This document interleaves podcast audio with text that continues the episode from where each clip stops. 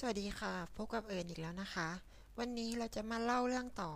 เชื่อว่าได้เป็นแบบ EP 2 ของเรื่องที่แล้วนะคะ ในเรื่องของออการกำเนิดพ่อมดแม่มดค่ะตอนจบเราได้กล่าวถึงสิ้นสุดยุคแห่งการล่าพ่อมดแม่มดใช่ไหมคะ วันนี้เราจะมาอธิบายให้ฟังแบบละเอียดขึ้นนะคะ ต่อด้วยรูปแบบของสถาปัตยกรรมค่ะ ที่แบบในยุคนั้นจะเป็นแนวไหนยังไง เดี๋ยวเราจะมาอธิบายให้ฟังกันนะคะ ถ้าพร้อมแล้วเริ่มกันเลยค่ะ ประวัติศาสตร์เบื้องต้นนะคะ ในการล่าพ่อมดแม่มดนะคะ ใช้เวลายาวนานถึง 300 ปีค่ะ กว่ามนุษย์จะรู้สึกตัวแล้วหลุดออกจากวังวนแห่งความโง่เขลาเออนักวิทยาศาสตร์มากมายนะคะ ได้พยายามคำนวณถึงตัวเลขของบรรดาเหยื่อผู้ข้อร้ายจากเหตุการณ์นี้ค่ะ จนสามารถประมาณคำนวณ แบบคร่าวๆนะคะ ได้ว่ามีผู้บริสุทธิ์ต้องฉังเวยชีวิต ให้แก่การล่าแม่มดครั้งนี้ค่ะ รวมกันมากถึง 200,000 คนค่ะ เฉพาะในประเทศเยอรมนีเพียงที่เดียวนะคะ ก็มีจำนวนไม่น้อยกว่า 100,000 คนแล้วค่ะ ในขณะที่ฝรั่งเศสกับสกอตแลนด์ก็มีจำนวนรวมกันราว 10,000 คนค่ะ ประเทศอังกฤษก็ประมาณ 1,000 คน และในประเทศไอร์แลนด์อีก 4 คนนักประวัติศาสตร์บางคนเชื่อว่าจำนวนของคนที่ต้องสังเวย ชีวิตไปกับเหตุการณ์ล่าแม่มดอันป่าเถื่อนครั้งนี้นะคะที่จริงจำนวนก็เกือบล้านเลยทีเดียวค่ะ โดยส่วนใหญ่มักจะเป็นหญิงแก่ชราค่ะ ที่อาศัยอยู่ตัวคนเดียว ในขณะที่การประเมินทางวิชาการสมัยใหม่ พบว่าตัวเลขของผู้เสียชีวิตจริงมีมากนะคะ วิลเลียมมอนทอร์ได้ทำการประมประมาณจำนวนของผู้เสียชีวิตจากเหตุการณ์ล่าแม่มดทั่วโลกค่ะ ในช่วงเวลาแห่งความชิงชังเอาไว้ที่ 35,000 คนค่ะ ส่วนผู้เสียชีวิตส่วนใหญ่นะคะ ประมาณ 75-80%ค่ะ เป็นเพศหญิง หลังจากที่เมฆหมอกแห่งการสังหารหมูเริ่มเบาบางด้วยเหตุผลบวกกับวิทยาศาสตร์สมสมัยใหม่ที่ทันสมัย ก้าวข้ามมาช่วยพิสูจน์ความบริสุทธิ์ของเหยื่อที่เคราะห์ร้ายนะคะ หลาย ๆ ประเทศในช่วงเวลาอันบ้าคลั่ง ก็ได้เริ่มทยอยประกาศการยกเลิกการล่าแม่มดตามลำดับดังต่อไปนี้ค่ะคริสตศักราช 1610 ประเทศเนเธอร์แลนด์ เป็นประเทศแรกของโลกนะคะ ที่ประกาศการยุติการล่าแม่มดคริสตศักราช 1672 ที่ประเทศฝรั่งเศสนะคะ พระเจ้าหลุยที่ 16 นะคะ ได้รับสั่งให้ระงับการล่าแม่มดและเผาแม่มดค่ะคิตศักราชที่ 1722 กษัตริย์จอห์นที่2แห่งประเทศอังกฤษ รับสั่งห้ามการล่าแม่มด และเผาแม่มดอย่างเด็ดขาดนะคะทำให้ประเทศอื่น ๆ ในทวีปยุโรปก็เริ่มทยอยทำตามกันในขณะเดียวกันค่ะ พวกคริสตจักรนิกายโรมันคาทอลิกค่ะ ก็ได้ยุติบทบาทและอำนาจของผู้สอบสวนแม่มดลงเช่นกันค่ะ การล่าแม่มดนะคะ ในทวีปยุโรป เริ่มมาถึงจุดสงบอย่างแท้จริงในประเทศโปแลนด์ค่ะ ในปีคริสตศักราช1793 ในขณะเดียวกันบรรดาเหล่าผู้ที่สืบทอดเวทมนต์อย่างลับๆ ก็ได้พากันหลบซ่อนออยู่ในเงามืดค่ะ พร้อมทั้งพร้อมกับองค์ความรู้ที่จะสืบมอบให้กับรุ่นต่อไปค่ะ ที่สนใจเรื่องเวทมนต์คาถาโดยหวังว่าในสักวัน เขาจะสามารถฟื้นฟูยุคแห่งเวทมนต์ให้กลับมายิ่งใหญ่ได้อีกครั้งค่ะ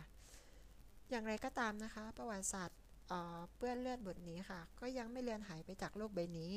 มันยังคงปรากฏขึ้นมาให้เห็นบ้างค่ะ ปะปายแม้เวลาจะล่วงเลยมาจนถึงศตวรรษที่ 21 แล้วก็ตาม ในช่วงเวลาไม่กี่ปีที่ผ่านมา ก็ยังมีเหตุการณ์ที่ตัดสินประหารชีวิต ผู้มีความผิดในโทษฐานใช้เวทมนต์ให้เห็น ในตะวันออกกลางและทวีปแอฟริกาอีกหลายคดีนะคะคิตศักราช 2006 นะคะ ในตะวันออกกลางค่ะ หญิงสาวชาวาซาอุดีอาระเบียนะคะ ได้ถูกลงโทษตัดสินประหารชีวิต ด้วยความผิดฐานใช้เวทมนต์คาถา โดยมีพยานหลักฐานเป็นผู้ชายคนหนึ่งค่ะ ที่กล่าวโทษว่าเธอได้ใช้เวทมนต์เสกให้ขาอ่อนลง เธอสารภาพแล้ว กับคำสารภาพในชั้นศาลนะคะ โดยเธออ้างว่าคำสารภาพก่อนหน้านี้เกิดขึ้นจากการถูกข่มขู่บังคับ ให้ลงลายนิ้วมือในเอกสารที่ตนเองไม่เข้าใจเนื้อหา กลุ่มสิทธิมนุษยชนต้องใช้เวลาหลายปีในการยื่นอุทธรณ์เพื่อต่อสู้กับความอายุติธรรมครั้งนี้ แต่น่าเสียดายค่ะ ที่เธอเสียชีวิตในคุกเมื่อปีคิตศักราช 2010 เพราะเพราะสำลักอาหารนะคะ ในเดือนกันยายนคิตศักราช 2011 นะคะ ชาวซูดานคนหนึ่งค่ะ ถูกตัดหัวในที่สาธารณะในเมืองเมดนา ประเทศซาอุดิอาระเบียนะคะ เป็นการลงโทษต่ออาชญากรรมที่เกิดขึ้นจากการใช้เวทมนต์ และในเดือนธันวาคมปีเดียวกัน หญิงสาว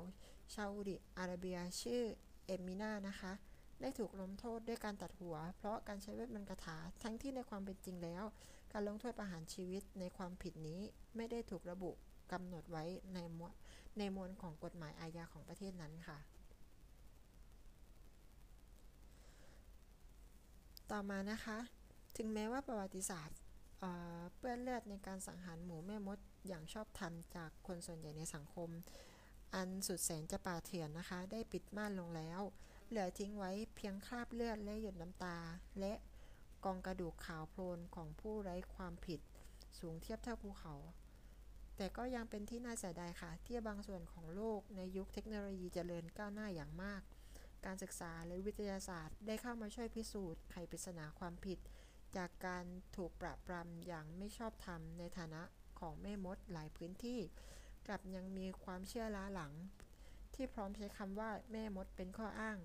เพื่อปลุกปั้นใส่ความคนที่มีความคิดแตกต่าง หรือเป็นอารีกับตนเองให้ถูกรังเกียจ จนกระทั่งนำไปสู่การถูกลงทันอย่างรุนแรงทางสังคม หรือคุกคามชีวิตโดยปราศจากความผิดอย่างน่าเศร้าใจค่ะ เป็นไงล่ะคะมันเป็นเรื่องที่แบบน่าเศร้าปนลุ้นระทึกไปในตัวนะคะ ต่อมานะคะเราก็จะมาเข้าสู่หมวดของสถาปัตยกรรมในยุโรปในยุคของพ่อมดแม่มดนะคะ ยุคของพ่อมดแม่มดเนี่ยจะเกิดขึ้นในช่วงคิตศักราชที่ 13 ถึง 17 นะคะ ก่อนอื่นจะมาพูดถึงมหาวิหารก่อนนะคะ มหาวิหารครั้งแรกนะคะ เกิดขึ้นตั้งแต่คริสตศักราช 313 ที่กรุงโรมสมัยจักรวรรดิโรมัน โดยจักรพรรดิคอนสแตนตินที่1 นะคะ หลังจากที่ศาสนาคริสต์ถูกประกาศให้เป็นศาสนาที่ยอมรับกัน โบสถ์ก็เพิ่มขึ้นอย่างรวดเร็วค่ะ สถาปัตยกรรมโรมาเนสนะคะเป็นสถาปัตยกรรมที่สูกสร้างขึ้นราวคิตศักราชที่ 10 ถึงคิตศตวรรษที่ 12 ที่ 12 ค่ะ ซึ่งเป็นช่วงเวลาที่ก่อนจะกำเนิดการล่าแม่มดขึ้นมานะคะ ชาวอังกฤษมักเรียกสถาปัตยกรรมโรมาเนสว่าสถาปัตยกรรมนอร์มัน เพราะมาจากพระเจ้าวิลเลียมที่ 1 จากนอร์มังดี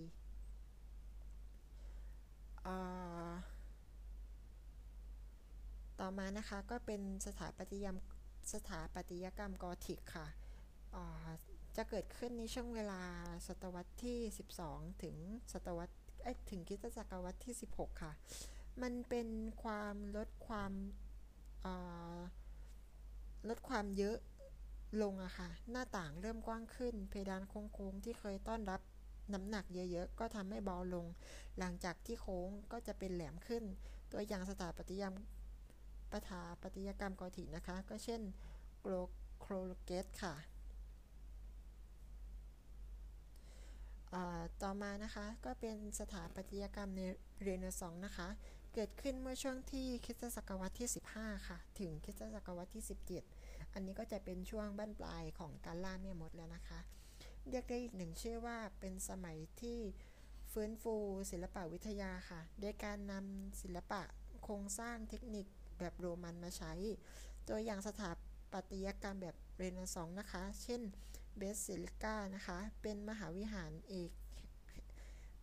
หนึ่งในสี่แห่งในกรุงโรมค่ะ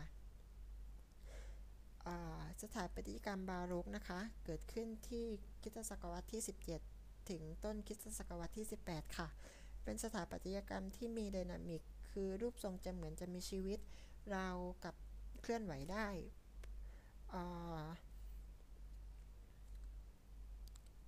ปิดปิดวนอย่าง มันจะอยู่แบบปิดวนอย่างหอยมุกอะค่ะ ตัวอย่างสถาปัตยกรรมบาโรกเช่น มหาวิหารเซนพอในประเทศอังกฤษค่ะซึ่งเป็นการออกแบบโดยสถาปนิกคนเดียว แถมยังสร้างเสร็จในระยะเวลาอันรวดเร็วนะคะ สถาปัตยกรรมฟื้นฟูกอธิก หรือสถาปัตยกรรมวิกตอเรียค่ะอ่าอันนี้จะอยู่ในปลายคริสตศักราชที่ 18 ถึงต้นคริสตศักราชที่ 20 นะคะ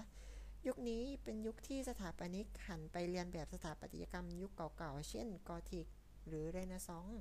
แล้วก็เรียกชื่อตามนั้น แค่เพิ่มคำว่าฟื้นฟูสถาปัตยกรรมกอธิก ฟื้นฟู สถาปัตยกรรมแบบกอธิก เป็นที่นิยมนำมาฟื้นฟูมากที่สุดนะคะ เช่นลิเวอร์พูลนะคะ ที่นิวยอร์กค่ะ แล้วก็คาร์เตอร์เบนเนียนะคะ ที่เมลเบิร์นค่ะ ต่อมาเป็นสถาปัตยกรรมยุคที่หมดการล่าของพ่อมดแม่มดแล้วนะคะ นั่นก็คือสถาปัตยกรรมสมัยใหม่ค่ะ ก็คือจะเป็นช่วงต้นศตวรรษที่ 20 เป็นต้นมา ก็คือยังคงเรียนแบบสถาปัตยกรรมยุคกลาง เพียงแค่ปอกรายละเอียด ออกนะคะจนดูเกี้ยงๆ แล้วก็ยังใช้อิฐแทนหินค่ะ อย่างไรก็ตามนะคะ มหาวิหารแต่ละแห่งนะคะ ก็จะมีเอกลักษณ์เป็นของตัวเองค่ะ และยังไม่ใช่สถาปัตยกรรมแบบใดแบบหนึ่งล้วนๆอาจจะมีการผสมผสานกัน เพราะมหาวิหารแต่ละแห่งจะต้องใช้เวลาในการสร้างนานมากอาจจะเป็นร้อยๆปีก็มีค่ะ และก็มีการขยายต่อเติมซ่อมแซมหรือสร้างใหม่ เมื่อของเดิมถูกไฟไหม้หรือถูกทำลายลงนะคะต่อไปนี้นะคะก็จะมาสรุปสถาปัตยกรรมแบบวิหารแต่ละที่นะคะประเทศอิตาลีค่ะ จะใช้วัสดุหลายสี รูปทรงแจ่มชัดผังมีความสมมาตรค่ะ แล้วก็โดมกลางจุดตัดหอสร้างต่างหากค่ะ ส่วนฝรั่งเศสนะคะ ก็จะเน้นความสูงลักษณะภายนอกคลองจองกัน ผังกระชับยอด แล้วก็แหลมบนจุดตัดนะคะ ด้านหน้ามีหอคู่หรือหอด้านหอด้านแขนกลางแขน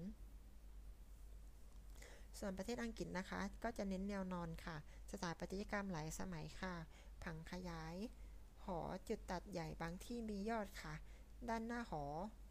มีคู่ค่ะ ส่วนเยอรมนีนะคะ ก็จะใหญ่แล้วก็เหลี่ยม แล้วก็ผังกว้างอหอบนถูก จัดเป็นแปดเหลี่ยมค่ะ หอหลายหอ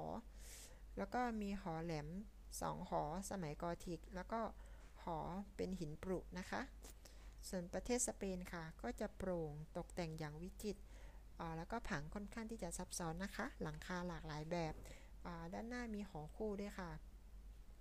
แต่การสรุปนี้นะคะก็ยังไม่ได้แยกความแตกต่างระหว่างเวลาหรือพื้นที่ เพราะสถาปนิกอาจจะมีการย้ายถิ่นย้ายประเทศด้วยก็ได้ค่ะ ขอบคุณข้อมูลนะคะ มาจากวิกิพีเดียค่ะ เว็บบทคลิก ขอบคุณค่ะที่